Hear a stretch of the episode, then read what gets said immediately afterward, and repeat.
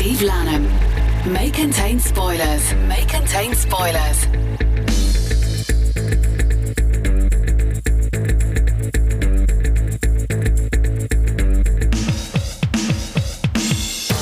On this week's May Contain Spoilers, we'll be heading into a few dark places for very different reasons.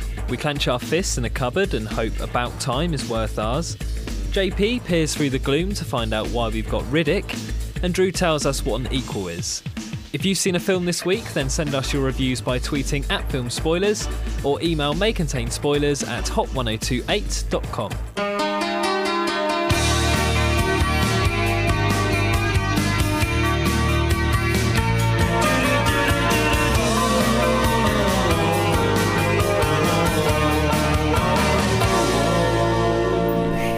Cure, Friday, I'm in love. You're listening to May Contain Spoilers. My name's Steve Lanham. I'm Drew Bridger. And I'm JP Stockwell.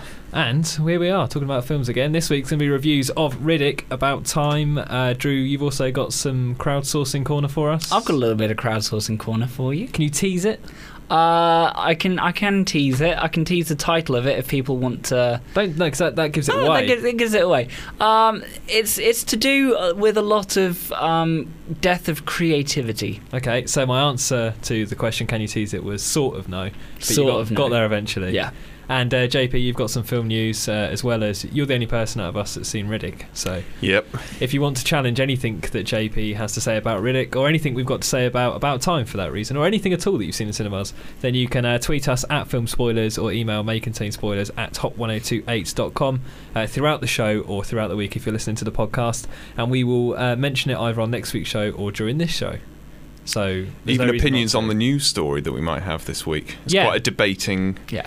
Story we have. Yeah, because uh, this is uh, quite a big story in, in movie circles. It was the uh, the news that a cinema goer at TIFF, the Toronto International Film Festival, called the police on a uh, a cinema goer who used their phone during a film.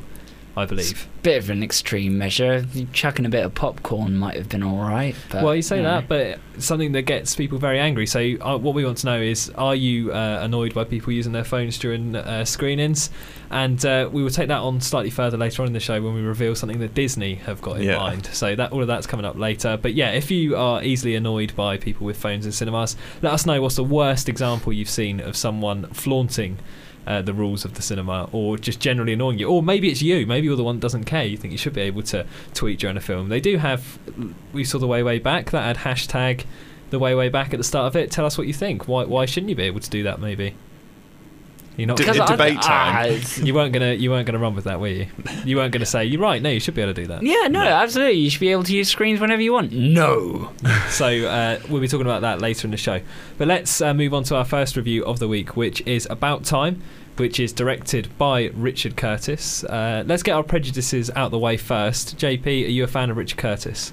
Yeah, I think I have uh, a, a bit of a soft sp- spot for some of his movies. I think you know they're, you know they're uh, very highly regarded. Well, I mean, he, definitely is within the comedy circuit. You know, he's Mm. been involved in some of the biggest you know comedy TV series and movies in Britain. So I mean.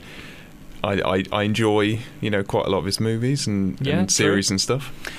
Uh, I don't generally like rom coms. I do like Richard Curtis's work Okay. in general. I uh, like his comedy work in TV, not so much his film stuff. So we will see Ah, what we thought of About Time. But directed by Richard Curtis. The story is at the age of 21, Tim discovers he can travel in time and change what happens and has happened in his own life. His decision to make his world a better place by getting a girlfriend turns out not to be as easy as you might think. This is an odd moment for me because I had the same moment with my father when I just turned 21, and after it, my life was never the same. So I approach it pretty um, nervously. Okay. When you're ready, it's all very mysterious. Uh, right. Tim, my dear son, uh, the. Uh, the simple fact is, the men in this family have always had the ability to. This is going to sound strange. Be prepared for strangeness. Get ready for spooky time. Uh, but there's this family secret. And the secret is that the men in the family can travel in time. Well, more accurately, travel back in time. We can't travel into the future. This is such a weird joke. It's seriously not a joke. Now, uh, hmm, uh, Domhnall Gleeson. Uh, hmm. See, I knew you were going to do it. I said this earlier. I said you you did a Bill Nighy impression ages ago that cracked me up, and I wondered if you were going to do it again. I didn't even realise I'd ever done it, but because you mentioned it, I thought I'd throw it in. Won't hurt. Um, and I always have a go at you for doing impressions. So Um, so, Donald Gleeson is in this with uh, Rachel in, McAdams. Uh, mm. Uh, mm, well, Start yeah. I, th- I think you're, you're getting the phrasing right, but I think you still you still have to get the voice. I think it's more the you, you got to get that groovy uncle in there. Uh, you know, Groovy. so uh, Tim, what what I'm going to tell you is, uh, you know, Already, this has gone on much longer than intended. So yeah, uh, about time stars. Welcome to the Gleeson. impressions hour with Yeah, making can you imagine? spoilers. Uh, Rachel McAdams, Bill Nighy, of course, uh, Tom Hollander, and uh, Lydia Wilson. I think that's probably it. Oh, and actually, worth mentioning, probably I, I totally forgot about this. Uh, also, Richard E. Grant and, and Richard Griffiths. Richard Griffiths as well. Yeah. reunited for I think for the first time on screen. Uh, since Withnail and I, but obviously Richard Griffiths no longer with us as well. so Exactly. it was quite nice to see them together, Yeah. even if only briefly during About Time. But anyway, what did you guys think of About Time? Well, I think um, the, the the thing that you can say about Richard Curtis is, as I was saying, he is kind of his own genre in a way now, anyway. You know, and he he is kind of a British institution. What genre would that be, JP? Well, I think it's of his ho- his own making. Really, it's that kind of. Uh, you, you can list out some of the archetypes that you can easily spot in a Richard, Richard Curtis project. So it's Posh? yeah, upper middle class people, you know, bumbly Englishmen. There's often an American girl involved. Yeah. um, all, all the, and it's it's got that kind of nice cutesy kind of feel to it. You know, feel good feel to it, warmth. Yeah, and uh, I think I- I have enjoyed some of those moments. You know, and uh, he does get you know good good feelings feelings out of you. And uh, I think I did recognize that a lot in this. It's just you know it's it seems to not not in a bad way but it's it, it's it's a Richard Curtis film. That's kind of all you can really say to sum it up. And that that that's good that's good um Well, you in say a way. And it's and it's kind of expected though in a way you say it's good. Uh, I will say that some of it is good, some Yeah. of it is less good. The stuff that I think That's that's, very- good. In, I was going to say that's very nondescript. well, the things that I think are good in About Time right. Uh, the whole time that Donald Gleeson and Rachel McAdams are kind of getting to know each other and becoming a couple for the first time and falling in love and all that sort of thing is brilliantly observed. It's funny, it's nice, it's sweet, it's Yeah. cute, and that's kind of the best of what Richard Curtis does. The the part of it I had a problem with is I just couldn't stand the characters outside of that. So when they were living their normal lives away from each other, I hated them because they were upper middle class moaning about not being able to get by despite having a ridiculous job, coming from a well off family, living in a ridiculous part of London, and all that sort of thing. I found it really difficult to empathise with, with the characters.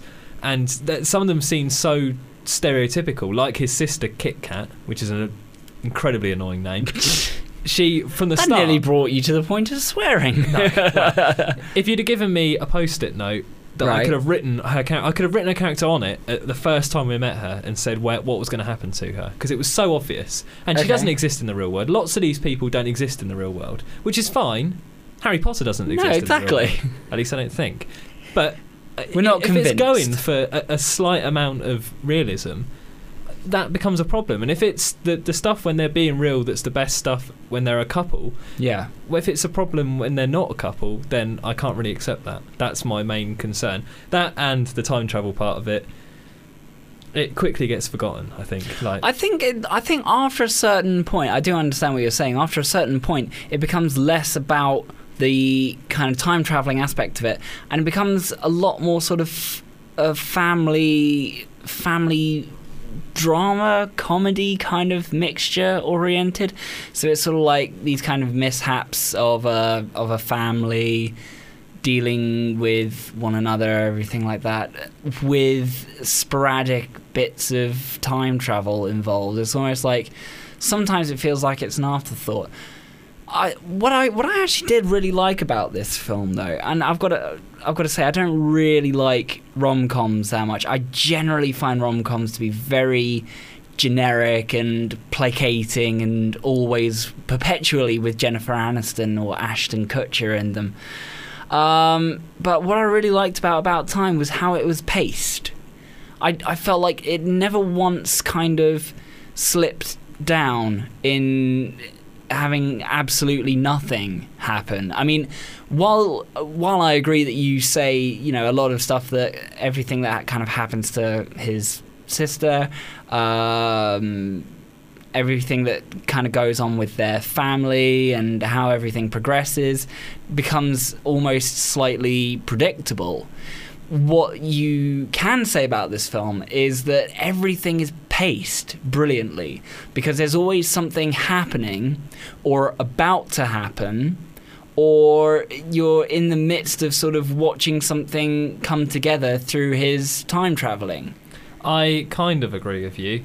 Something Yeah. is always literally happening on the screen. Yeah. It doesn't ever go black. Actually, that's not technically true. It does go black for a while when they're at that restaurant where they can eat in the dark. That was. I've got, I've got to say, I've really enjoyed that idea. I almost want to know if that's an actual It place. is. It is. Is yeah. it? Is Yeah. it really? Well, well I, it, it's it's certainly uh, a, a practice of having you know these kind of restaurants where you're led to your table by blind waiters, and you and it's it's supposed to be about the experience of using your senses rather than Why don't Do you know- just do you know, you I- blindfolds? Do you know, I genuinely didn't know that, and I Yeah. thought that was a really cool thing, Yeah. and I, I really wanted to go to one. I hated it. I thought it was so pretentious. I hate that. Have you been to one? No. Oh, the okay. fact you I did. I would call it pretentious. Yeah, I've been there loads of times actually. I've, I've been to one. I Thanks found for it bringing incredibly preten- pretentious. Yeah.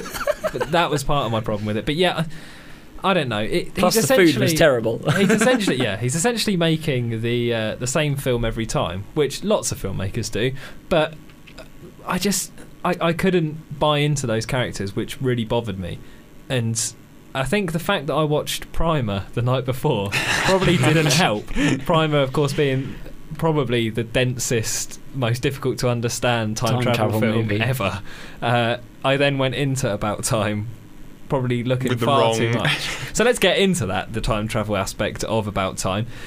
So to go back into a certain part of your own history what you need to do as revealed by bill nighy to donald gleeson is go into a cupboard close your eyes think hard about where you want to go clench your fists and off you sort of trot. Uh, which my problem with that is what happens to the version of you that's already there because he goes back to a party, he walks out of the closet. That what was happens my- to the version of him that was at the party That was already? my instant reaction to that because I thought, well, does that version of him just kind of disappear and then he materializes? But I mean, I'm guessing there must be a certain point where in in the s- you know in the fabrics of space and time those two bodies cross over within the same area so he obviously goes back to a certain point comes out of that room and crosses over with a previous version of himself at which point the two molecules uh, molecular structures of the two beings become well, the one singularity in that i've gone on too far I'm I think I, so. sorry. I think this is it's it's one of those things where he's just kind of used it as a cutesy kind of little add-on for a device and it's something that obviously isn't really ma- m- meant to be taken seriously but i mean as soon as anyone adds any kind of time travel element to it it never really works unless you really go into it deeply like something like primer but Sort Back to of, the but Back to the Future does it quite lightly, and that still works. I think what you were suggesting, Drew, was the linear uh, type of time travel, wasn't it? Where something always happens because it always has. So Yes, you would- exactly. you would always have left the room because it's in a straight line, so that part of it was always going to happen that you were going to come back. yes I don't think that's the case because you don't ever see him leave that room, and that means you could only go back to places where you'd walked out of the room. So you know that's not explained by Bill Nighy. I mean, All I'm unless- saying is I probably shouldn't have watched Primer before I watched. No, Avatar. exactly. I think Primer complicates everything way more than it needs to be. My final uh, word on About Time is in the last part of the film, it has one of the most scandalous product placements I've ever seen, which was uh, someone, at, I think it's Christmas or a birthday, possibly a birthday, and they are holding an Apple uh, iPad box to their chest for no reason other than just to display it on a box. Really? And it's never mentioned, it's never moved, they're just I- holding it. Do you That's know it. what? I, I, that completely passed me by. If you haven't seen About Time yet and you're going to see it, keep an eye out for it. It's the best bit of the whole film. But anyway, let's give. We were, we were too teary eyed to notice. You're wiping away the tears. you love crying about iPads. Oh, Uh, let's give About Time scores out of five stars. Drew, you can go first. Um, well, I'm going to give it three and a half because I, in a backwards sort of way, I thought I would hate it because I do not really tend to enjoy rom coms, as I've said before, in any capacity at all because I find them all generally pretty generic. I was quite surprised that there's a certain amount of originality behind this, and a lot of the kind of comedy aspects does come directly from the time traveling aspect of it. And it's that kind of insight that kind of generates that sort of comedy. Um, and I liked it. And I thought Bill Nighy was just fantastic. I, I really like Bill Nighy's character in this. He played, uh, this, as JP put it earlier, this kind of groovy uncle. That's how I've always seen dad. him because Yeah. he kind of does remind me of my own uncle in a way. And Well, then you're very lucky if. Bill Yeah. Nighy is your uncle. Yeah. He is the best thing in it, I think. yeah. He is he is one of the best characters in this, and I do really like him. And there's some very funny and also very tender moments with Bill Nighy that I did enjoy watching.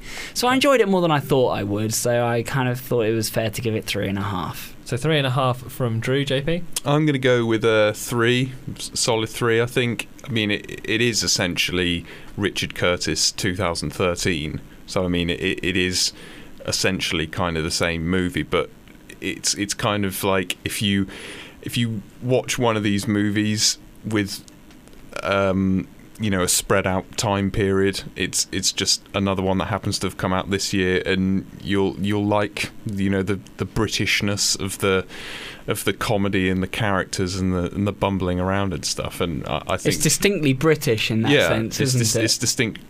Yeah, distinctly uh, Richard Curtis as well. So I yeah, I thought it was it was it was perfectly fine. Three three stars. So three and a half from Drew, three from JP. Despite giving it a hard time, I also gave it three stars because there are still things I like about it, and Richard Curtis is really good at kind of tugging at the heartstrings, and it is you know quite emotional at the end. The stuff with his dad and all that sort of thing is it does really work, but. I just think sometimes you have to question the other stuff that he does, and I found that a real problem with it. So I, I didn't hate it, but I didn't love it either. So three stars from me, three from JP, and three and a half from Drew. If you have seen About Time, let us know what you thought of it. Get in touch with the team now. Tweet us at Film Spoilers or email us on at hot1028.com. Now, still to come on May Contain Spoilers, we've got Sofa Cinema and our review of Riddick. So all that's coming up in the next part of the show. All of the music from this week's show is taken from the soundtrack to About Time. This one's from Ron Sexsmith. It's called Gold in Them There Hills, and uh, it's pretty good. So take a listen. I know it doesn't seem that way, but maybe it's the perfect day. There's gold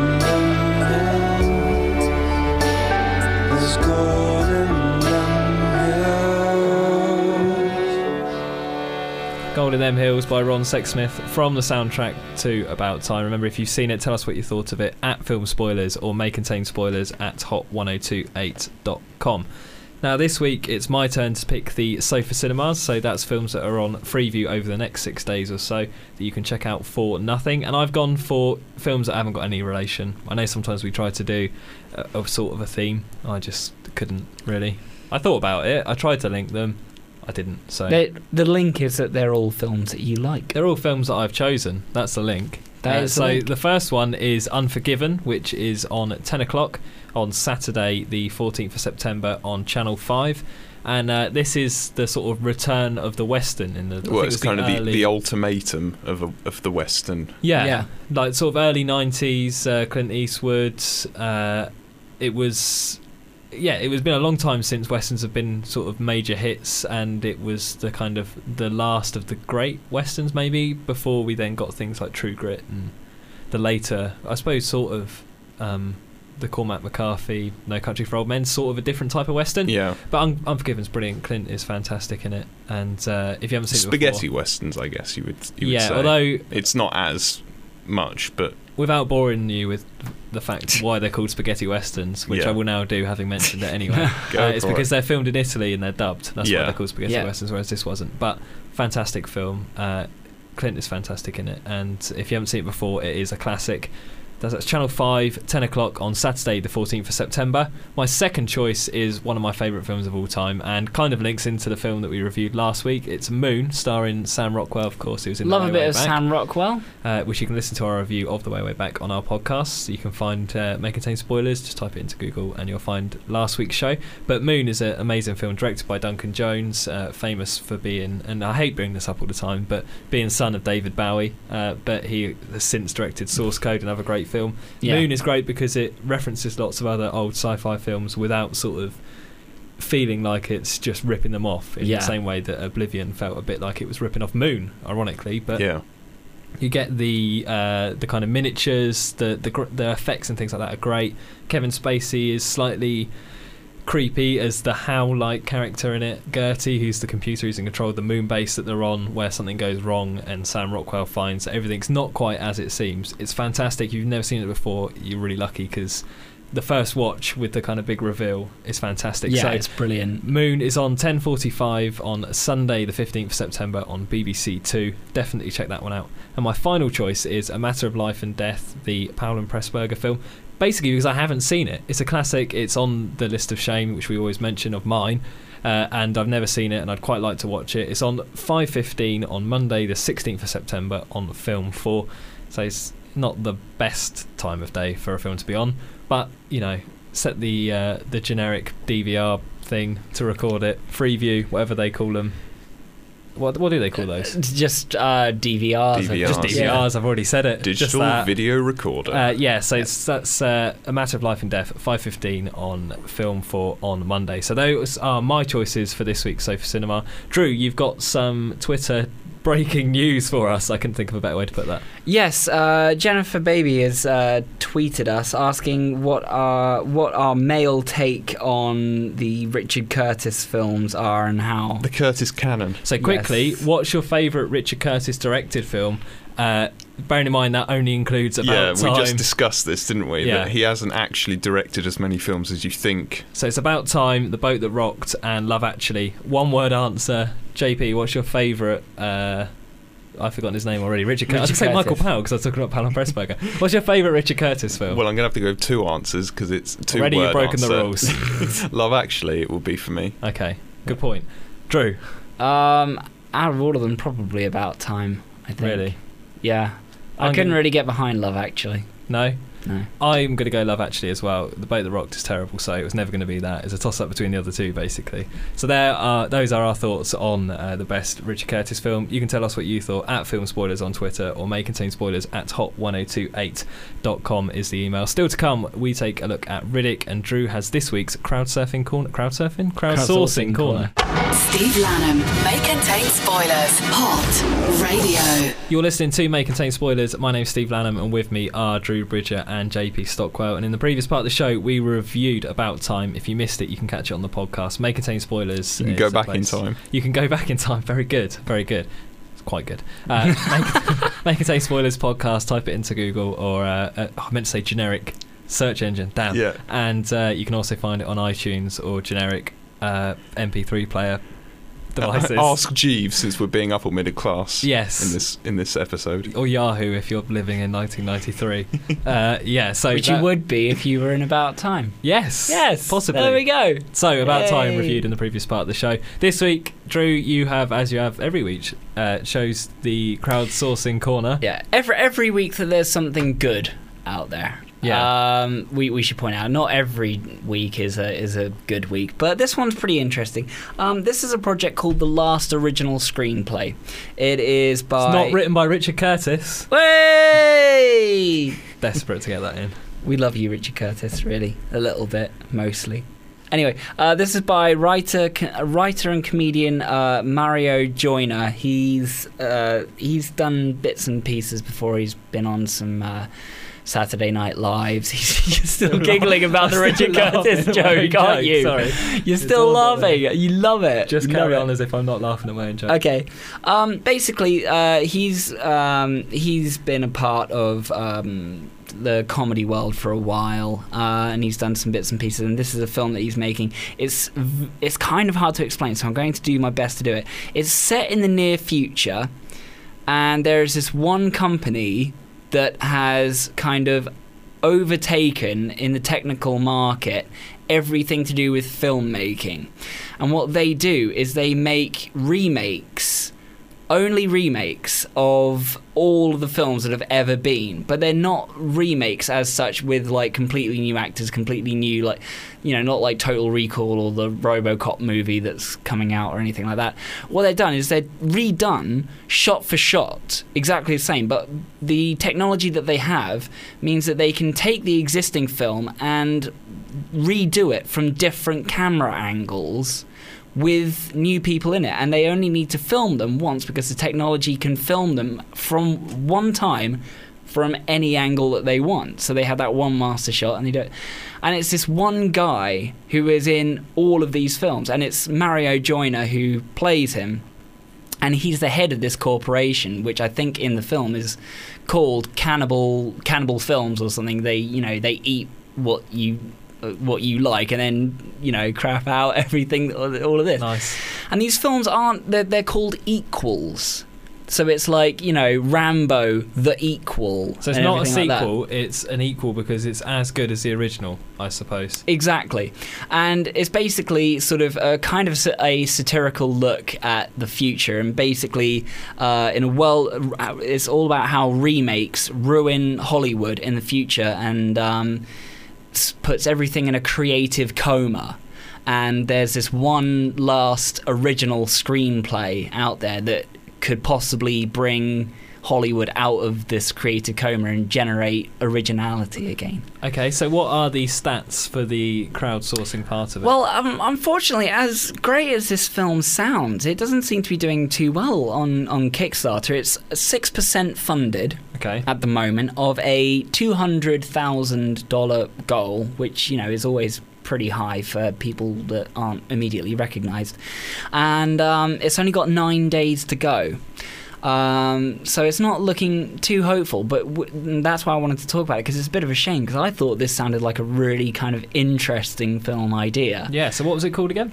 Uh, the project is the last original screenplay, or you can search Mario Joyner, which is J O Y N E R. On, uh, and that's on Kickstarter, and we'll also tweet a link to that um, after the show when we get an opportunity, and you can go there and you can see all of the different pledges. Excellent. So the last original screenplay is uh, Drew's choice this week for crowdsourcing corner, and as he said, we'll tweet a link to that after the show, so you can find it and take a look at it for yourself. JP, back to this week's film reviews. You saw Riddick, uh, which I don't think either Drew or I were particularly interested in seeing.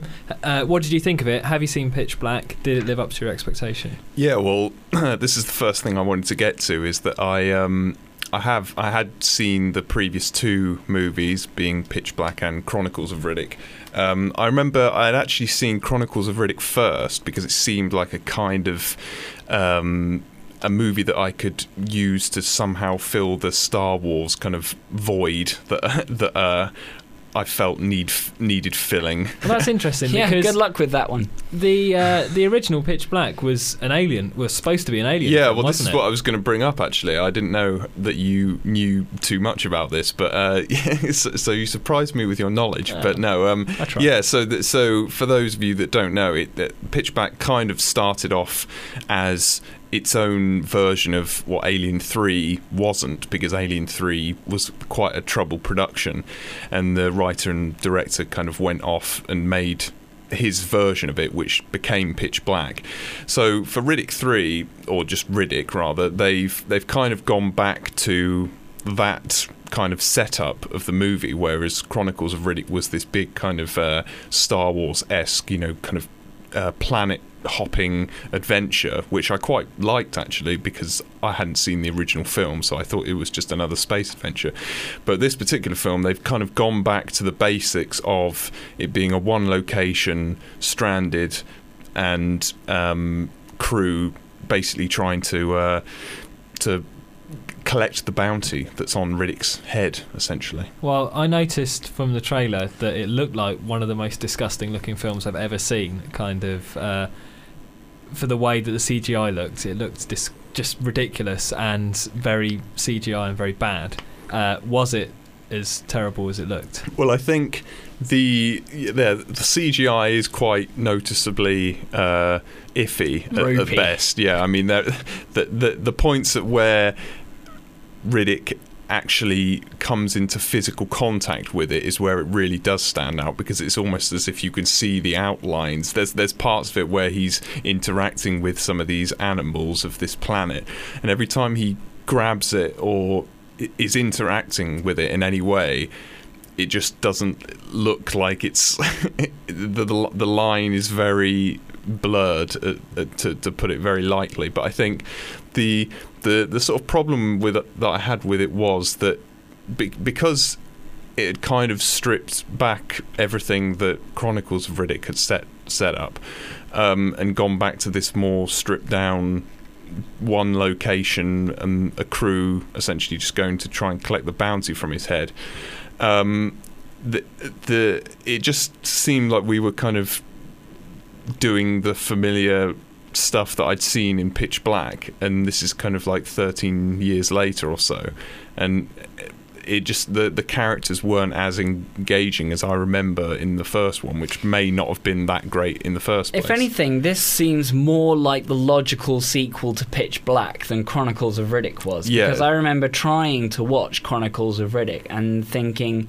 this is absolutely ridiculous. This is all about intergalactic politics and everything like that. And I'm not quite sure why Riddick is even involved in this. So. But I remember there was there was a kind of there was an adventure aspect to Chronicles of Riddick, which I remember enjoying because I I had come into that series in the second one, so it, for me it was just this space adventure, and you know it wasn't portray, uh, betraying the the sensibilities of what had come before it because I hadn't seen Pitch Black at that point. But Mm. this one overall, it was just kind of stepping that familiar territory, but n- not really being that engaging with the characters. It's just you're kind of stuck on this planet and waiting to, for it to resolve. Really, Mm. Okay, so scores out of five for Riddick. I think overall I'll probably give it a, uh, give it a two.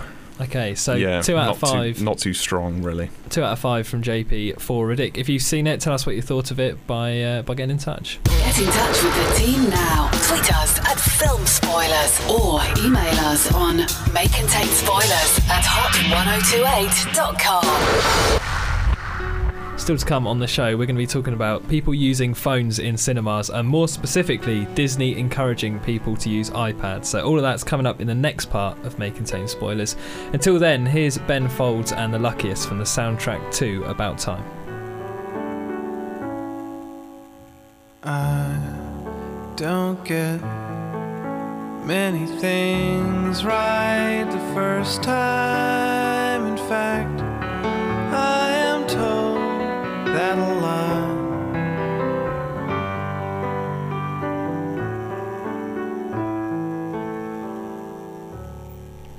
Ben Folds and the Luckiest, taken from the soundtrack to About Time. You're listening to May Contain Spoilers, and in the show tonight, we reviewed About Time and gave it three stars from me, three stars from JP, and three and a half from Drew. And uh, just before that song, JP gave Riddick What did you give Riddick? Two point Two. five, wasn't Two. Two. Just God, two. sorry, I didn't want to get that wrong. That's why I Yeah. checked, and I still got it wrong. Uh, so if you've seen any of those films, tell us what you thought about them at Film Spoilers or may contain spoilers at hot1028.com. But now our film news this week is uh, themed around uh, a story which came from TIFF, the Toronto International Film Festival, where someone at the uh, at one of the screenings called the police because someone was using a phone during their screening. And I know this is something that annoys a lot of people. It annoys me. My general rule is once the title card goes up, phones are out of bounds. You know, Yeah. Yeah. once the the the kind of A certificate at the Yeah, start. that- Yeah, BBFC. BBFC, Yeah. there we go. I said certificate. going a BFI, I knew that wasn't Yeah. right. Um, goes up, then you That's know, it. all bets Switch- are off. then. switch it Yeah, off. Switch it off.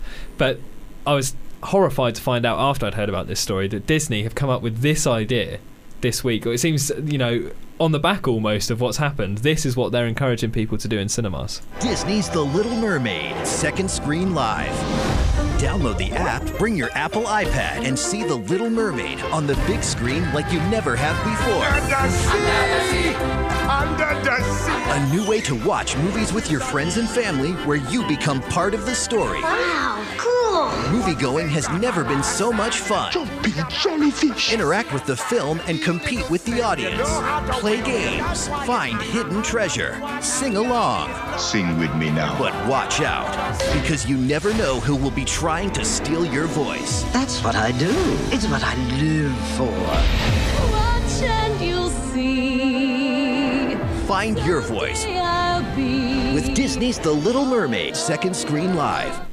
So what they are doing is encouraging kids to go to the cinema and hold their iPads up and battle each other using an app and generally Second screen experience. I don't. Un- I mean, this whole second screen thing has been going on for a while, but not in cinemas. This is something that you use, for the home. yeah, at home, and you and it's basically a method of getting extra sort of making of things on your iPad, so you can. At, you know, you tune it into the Blu-ray player, and it happens along the same lines as the film, and it comes up with like sketch diagrams and set breakdowns and everything like that. It's a way of very it's, interesting. it's, it's kind of a way of saving space on the, the Blu-ray disc because in the beginning of Blu-ray they used to have these in in movie experiences where it was kind of like a visual director's commentary Right. where the where the screen would kind of come out and there would be the director standing on a soundstage going through the film but I, f- I figured they must have thought that that probably didn't take off as well so they started doing the second screen thing so then you can just use it on a separate device rather than having to spend more money putting it into the, the disc itself But my- this this is like the Americanization of technology gone mad. Well, I don't have a problem with it in theory because you're saying it's a specific screening. Yeah, that's Yeah, what we should point out. It's, yeah. it's a specific screening for these things, but, But there's if you're the worry, isn't it? encouraging Yeah. kids to do this, then they will possibly go forward thinking, "Well, I remember that time in the cinema. I really enjoyed holding my iPad up to the screen." if you if you it. encourage them, it's with with, with it, then you, you might Where be does enc- it lead, JP? yeah, you might it's a be enc- slippery slope. It you might is. be encouraging them to to to disrespect you know the the normal movie screenings. yeah, And how are you going to tell if someone's doing that or recording it to pirate it later? Or I mean, And Yeah, God how- knows how's this all going to be monitored? And you know, Yeah. are, are people mm. going to really care? Well, that's why it's kids, isn't it? Like Yeah. that's the Yeah. good thing is that this probably won't take off for adults because they'll be worried about pirating. But it's just the idea that a lot of people, if you go to a busy screening, especially at a big kind of multiplex, people don't seem to take any notice of what other people are experiencing anyway and do whatever they want. So to encourage them at an early age to make as much noise and as much light as possible sounds like a terrible idea to me. But let us know what you think about the ideas of using iPads and phones and encouraging their use in cinemas. I know in some places they get you to take part in games before the screenings and things like that. Is that a good idea? Let us know what you think at Film Spoilers or May Contain Spoilers at hot1028.com. Almost out of time for this week, but JP, what is out on Blu ray and in cinemas next week? Uh, well, the big one on uh, Blu-ray, tying it in with Vin Diesel. There, we've got uh, Fast and the Furious Six. So we, I mean, we, we we fairly enjoyed that. You know, it was a The long runway, I remember. yeah. The, the, the runway at the end debate- was just debate, ten yeah. miles long. Yeah, um, but that's the big one. There are a few other things. There's a Fire with Fire, which seems to be a kind of straight to DVD Bruce Willis actioner. Um, Great. yeah, there's a there's a horror film called Devoured, and uh, there's Our Idiot Brother, which is a comedy starring uh, Paul Rudd. Um, out in the cinemas next week, uh, we have Rush, new uh, Ron Howard Yeah. uh, Formula One film, which has been getting pretty good reviews. I, I believe you said that someone had called it the best, film, of the year. Yeah. yeah. So I am interested to see it. I watched or rewatched Senna at the weekend as well, kind of in preparation for good this. tie-in, I guess. Yeah. and uh, it's still still a fantastic film Senna. So I'm really really excited to see the uh, James Hunt and Niki Lauda kind of story uh, played out in the Ron Howard way of being Yeah. incredibly flashy. So it should be good. So Rush is in cinemas. What else? we also have, uh, well, kind of another uh, tie-in movie for something that already had come out. We have White House Down. Yeah. Obviously, there was Olympus Has Fallen earlier. Uh, so this is the uh, Roland Emmerich version of uh, blowing up the White House. Uh, we also have In a World, which is a I'm not sure. I don't think it's a documentary. Is it? It's it's more of a, a fictional Yeah, it's an indie comedy, isn't it? It's indie not- comedy. Yeah, of uh, someone who's trying to break into the voiceover business. Yeah. So I As we mean, I- discovered, difficult to find screenings of. yeah, well, f- it's- it's certainly for more your area, I've, Yeah. I've managed to find one. All right, um, well. so, yeah, just rub it in. Well, thanks. uh, there's also Insidious 2 or Chapter 2, I think you have to refer to Yeah. it as. The very particular. Of course, particular being about Friday thirteenth tomorrow, that'd be the reason Yeah, why. and Yeah. the second film from James Wan in such a short time because Mm. Conjuring was only a few months ago. He's on the ball at the moment, isn't he? Working on Fast 7 at the moment as well, of Yeah. course. Uh, we also have uh, Justin and the Knights of Valor, a kids' animated movie, and uh, there's also 42, which is a uh, baseball drama starring Harrison Ford. Yes, cannot wait for that one. We've Uh, been bit of- waiting for this. A little bit of mumbly mumbly Harrison Ford. Good old Harrison Ford, of course, is going to be in Star Wars. So that's something to get excited about anyway. Yeah. So on next week's show, we will definitely have a review of Rush. We will probably have a review of White House Down as well. And is your screen in, in a world going to be before next week, JP?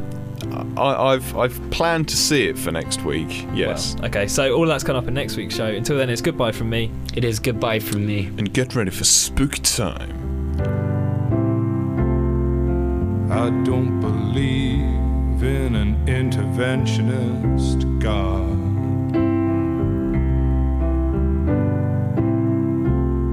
But I know, darling, that you